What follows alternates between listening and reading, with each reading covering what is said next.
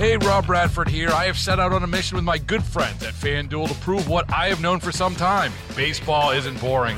Now I have a daily podcast to prove it with some of the most notable people in the baseball world screaming baseball isn't boring from the mountaintops or at least agreeing to come on our show. Players, managers, GMs, and yes, even the commissioner of baseball, Rob Manfred. It has been a constant wave of baseball's most powerful voices. So join the revolution, subscribe, and soak in Baseball Isn't Boring. Listen on your Odyssey app or wherever you get your podcast. You'll be glad you did. Oh, yeah, many of us are broken. I tell you, COVID has left so many of us broken and we're trying to recover. In fact, I've actually seen the evidence of those that are recovering and finding a new way to deal with loss and grief. Well, everyone experiences loss and grief, if only from breaking up with someone or having aging parents or kids, or children, I should say, leaving home. As we learn from the people who must cope with the more catastrophic situations of ambiguous loss. Yes, I've never heard that term before. Ambiguous loss. We learn how to tolerate the ambig- ambiguity in our more common losses in everyday life. Now, in her new book, yes, her name is Dr. Pauline Boss. The Myth of Closure Ambiguous Loss in a Time of Pandemic and Change. Uh, this was released on December 14, 2021, if I'm not mistaken. A renowned grief expert and psychologist, Pauline Boss, PhD, tackles how to deal with even more loss in the age of COVID 19 and the beginning of a war in the Ukraine. Dr. Boss is joining us right now. How are you and welcome? Thank you very much. It's a pleasure, Geraldine. It's a pleasure to have you on. Help us understand what ambiguous ambiguous loss really is. It's it's simply an unclear loss, uh, and I, I chose a title for it uh, back in the 1970s um, that uh, is very illustrative of of it, what it is. Um, I didn't want it to be a medical term. I wanted it to be a term ordinary people would understand, even somewhat a poetic term. Uh, that means an unclear loss, and those are the losses that never were identified. We all know what a death is. There's a death certificate and and uh, sympathy cards and rituals at uh, at the church, and people gather. At least at least before the pandemic, they did. Um, but with ambiguous losses, nobody notices, which is all the more confusing for the people who are experiencing it. Experience it um, more severely would be what we're seeing on TV now in the Ukraine, where families are separated. You don't know if they're dead or alive, uh, or if you'll meet again. Uh, it's very painful kind of loss. My first research was on um, the missing in action families, the MIA families, where soldiers were missing in action in Southeast Asia. That's physical ambiguous loss. But there's also psychological ambiguous loss, as with Alzheimer's disease or dementia or brain injury, where the person is in front of you, but they're gone. They're not. They're here, but not here. So these two types of ambiguous loss were never identified before as a loss or needing grieving. That is remarkable. Um, knowing that you did not stumble over this, you really uh, made it make sense to just about any individual in reading about this. So, when you take a look at ambiguous loss and those generations that are dealing with that, I would look at it and say every generation today has ambiguous loss. Would you agree? Exactly, and and worse than that, uh, there is cross generational suffering, cross generational trauma from it. Uh, for example, with slavery, with every war we've had, with the Holocaust, uh, with uh, genocides from the beginning of time, um, that those kinds of disappearances of people, uh, where the loved ones left behind don't know if they're dead or alive or if they're coming back those are extra traumatic for families, and those stories are and reactions are passed on down through the generations.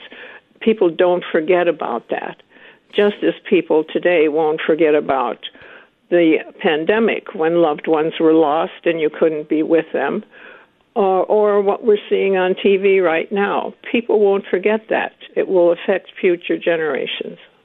But how will they heal if they never forget? Well, there isn't healing is not quite the right word to use with loss and grief. What you want to do is have an acceptance of the loss, which of course is terribly uh, uh, difficult if you don't know if the person is really dead or not. So you have to use a different approach with ambiguous loss than you do with death.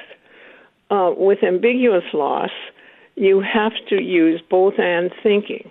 He's both gone and maybe not. He's both dead and maybe not. Or with with um, psychological ambiguous loss, like dementia, you'd say she's here, but she's also gone. So that kind of both and thinking is as close to the truth as you can get with ambiguous loss. There isn't one absolute answer. There are so many people that are on board with this ambiguous loss, and I'm just curious to know how you were able to put this out into the universe and have so many go, oh my goodness, that's what I'm talking about. That's what we need to call it. Uh, you must have been very excited to hear from so many experts and people who have dealt with ambiguous loss and really understand it. Well, I'm a professor emeritus. I've been at the University of Wisconsin first and then the University of Minnesota for many years, just doing, you know, the hard work of science and research and theory building and teaching. Uh, and all of a sudden, you know, um, professors publish so they don't perish. So I, I like writing, um, but in academic books primarily. And then, then when I was at Harvard for as a visiting professor, that was the first book on ambiguous loss published in 1999, and it went around the world. Um, and it's I sold over 40,000 copies, I believe, by now. But the, and then there were several other books as well. One called um, "Loving Someone Who Has Dementia," another one called "Loss Trauma and Resilience," which also has been translated into many languages. And then the current current book uh, the myth of closure has just taken off uh, right away, which is unusual for me. And uh, so I am indeed surprised, as you say, to know how many people around the world are interested in this concept. Well, it sure seems like a concept that most of us can take hold of. I know in your new book, uh, you ask the question how do we begin to cope with loss that cannot be resolved? Tell us more about that. Well, what we know now, the researchers are showing us that people can live with loss and grief. They don't get over it. There is no closure, nor should we should we want it. It's better to learn to live with loss by finding meaning and some new kind of hope or purpose in it. For example, when my little brother died in the 50s of polio, uh, before the Salk vaccine came out, our family was devastated. But what we did was uh, help the March of Dimes by going door to door to collect dimes to increase the research possibilities. You will see that today that many people who have a death or an ambiguous loss in the family will find a purpose to work on that prevents other people from suffering as they did. And that gives them a new meaning to life because it's sometimes hard to find it when it's un- an unclear loss. And if we never find it, then we can't get to the point where we understand it. Um, I, am curious to know about children. I have three grandchildren, one year old, four year old, and a nine year old. And the four and nine year olds, um, my nine year old is really having a challenge with dealing with loss, uh, loss of friends, with school, you know, not having the people always in school. She's not always in school. She has to come back home and get on the computer again. And we can see the frustration. We can see how she is dealing mm-hmm. with the loss of it all. What advice would you give parents who can obviously see in their children that ambiguous ambiguous loss is there? How do you start the conversation? Well, I think children understand ambiguous loss. You can say it's an unclear loss instead of using that word. Um, but they understand if you say that you don't understand it either that it is a loss that is not easily understood, like, for example, when grandpa died or something like that. Um, and there are books about um, this sort of lack of clarity. Um, the thing is that we as parents have to understand it first, and that is we're we're a nation of mastery oriented people. We like to fix things and find cures and have a definitive answer. And with the pandemic and with a lot of our troubles today, there is no definitive answer yet. Uh, you know, the scientists came up with one to help us with the COVID virus, um, but certainly our social problems are not solved yet. And I think that's good to tell the children that we're working on it, but there isn't a definitive answer yet. And that we can tolerate ambiguity, that is, not knowing right now. Regarding some of those losses, um, you know, they're they're young, so there there will be a chance to make it up. But I think one way um, that a psychiatrist told me about increasing our tolerance for ambiguity, and I'm talking about the elders now, the parents, but also the children, and that is to get in a car and say to the child, let's get lost. And that they so enjoy that kind of a ride uh, without a plan, without a destination, with the surprises that turn up uh, because you don't quite know where you're going. And that this game you play with yourself and with your children um, is a way to increase our tolerance for ambiguity. In fact, I did it with my husband, um, Dudley Riggs, when he was not able to walk anymore. And I would say to him, north, south, east, or west. And he would say which direction and we'd head off getting lost and it was such fun for us. And i can tell you children love it.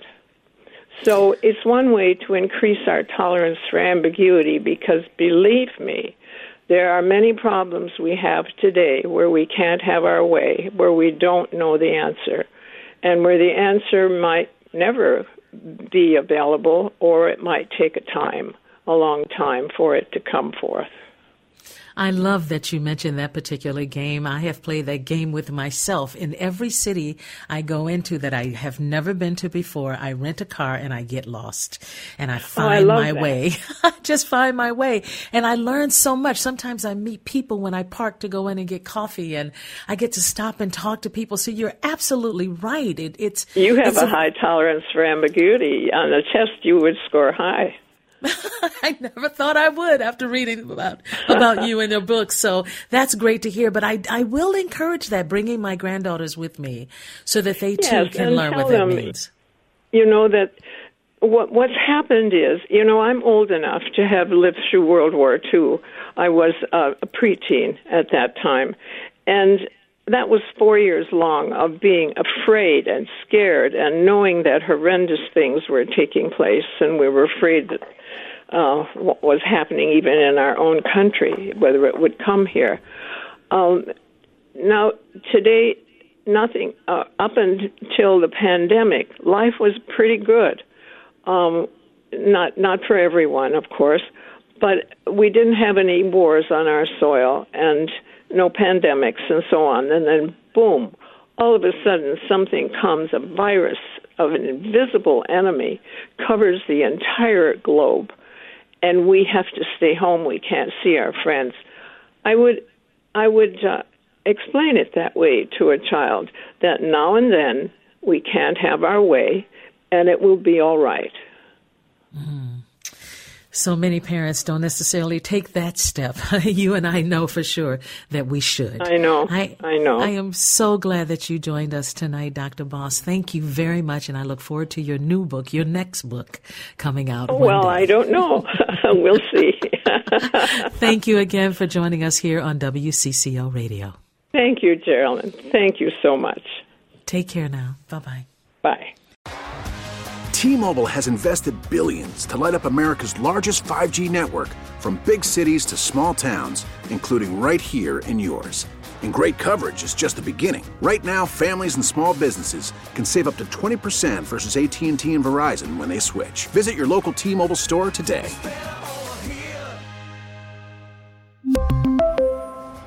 Plan savings with 3 lines of T-Mobile Essentials versus comparable available plans. Plan features and taxes and fees may vary.